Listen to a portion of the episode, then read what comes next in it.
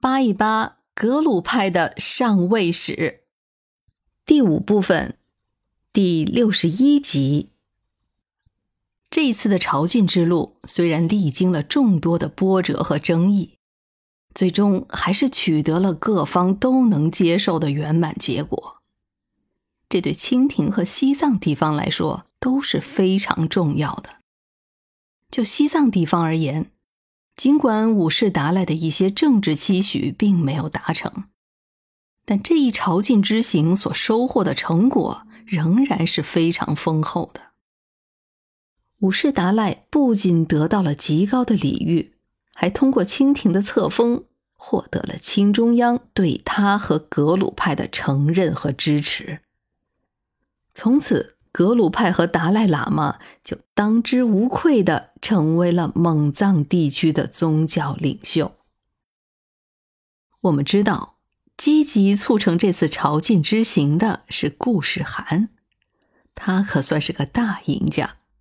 他自己被朝廷册封为了汗王，这也是清朝在蒙古族各部中第一次对一个汗王赐予封号。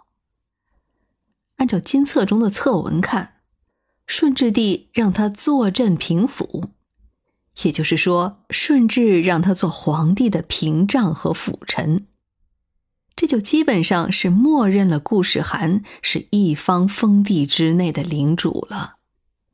换句话说，清廷认可了顾世涵就是间接统治和管理西藏地方的正式代言人。就这样。顾世涵的和硕特部也通过了清中央的册封，巩固了在青藏地区的政治统治。当然，最大的赢家还是满清政府。对于要实行大一统的清中央政府来说，通过对五世达赖入京之行的崇高礼遇和接待。清政府争取到了蒙古各部的支持，尤其是缓和了与柯尔克蒙古的关系。事实上，就在这次册封之后的五年之内，外柯尔克蒙古中就有三部先后归降了大清。这也就是那个著名的“九白之共”的典故。更重要的是。清廷通过分别册封五世达赖和顾世涵，达到了在西藏实行政教分离，从而控制西藏的目的。加上和硕特部占据的青海，这样在这个疆域内，现在也就只有准噶尔部这一支在天山南北一带还没有归顺。如此，清朝就能腾出手来。去专门肃清残民的势力了。不过有八思巴的经历在先，五世达赖应当是希望实行政教合一体制的，这也是他对册封结果有些冷淡的原因。但有清一朝实际上都是在做政教分离的努力，只不过努力归努力，愿望归愿望。历史总不能随人愿。从最后的结果上看，这最开始顾世涵和清廷的如意，还没熬到五世达赖圆寂，也就纷纷的破灭了。五世达赖最终还是实现了他政教合一的梦想，也就引发了一百多年继续的风波。不过，对此时的格鲁派而言，即便是在政治上没有突破，但是在红教上却是收获多多。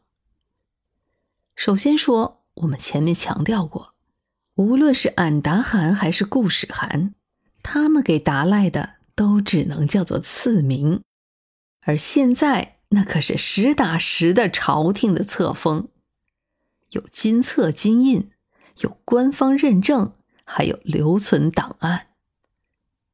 虽然这比不上当年八思巴的帝师，但是这江湖地位也是一等一的，绝对的权威。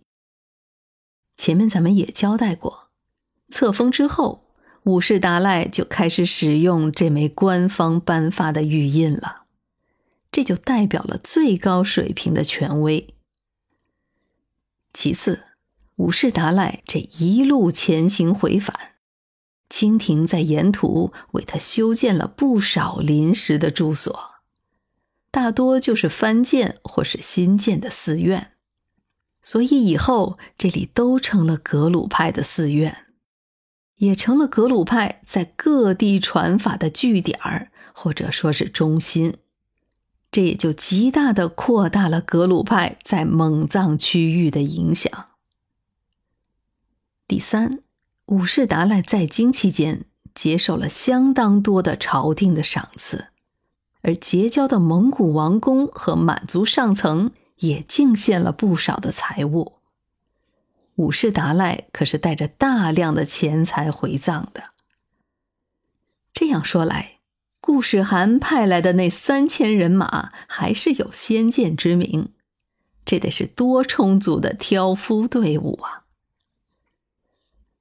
回到拉萨，五世达赖在前藏和后藏修建了一批大寺，号称为黄教十三林。第四。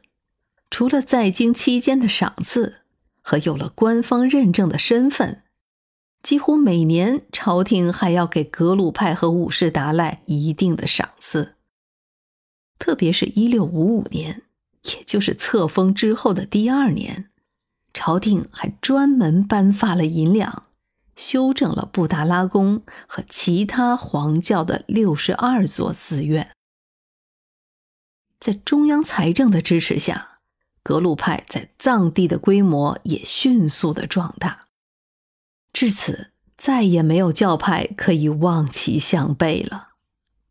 在一六五五年，格鲁派仅在藏地和康巴地区就有寺院三千零七十所了。所以，不管五世达赖还有多少梦想没有实现，此时的他。确实已经站到了格鲁派的先人们从未到达的高度。从宗喀巴大师开始，他们就一直努力将格鲁派发扬光大。现在五世达赖做到了，在西藏，格鲁派终于可以雄踞天下了。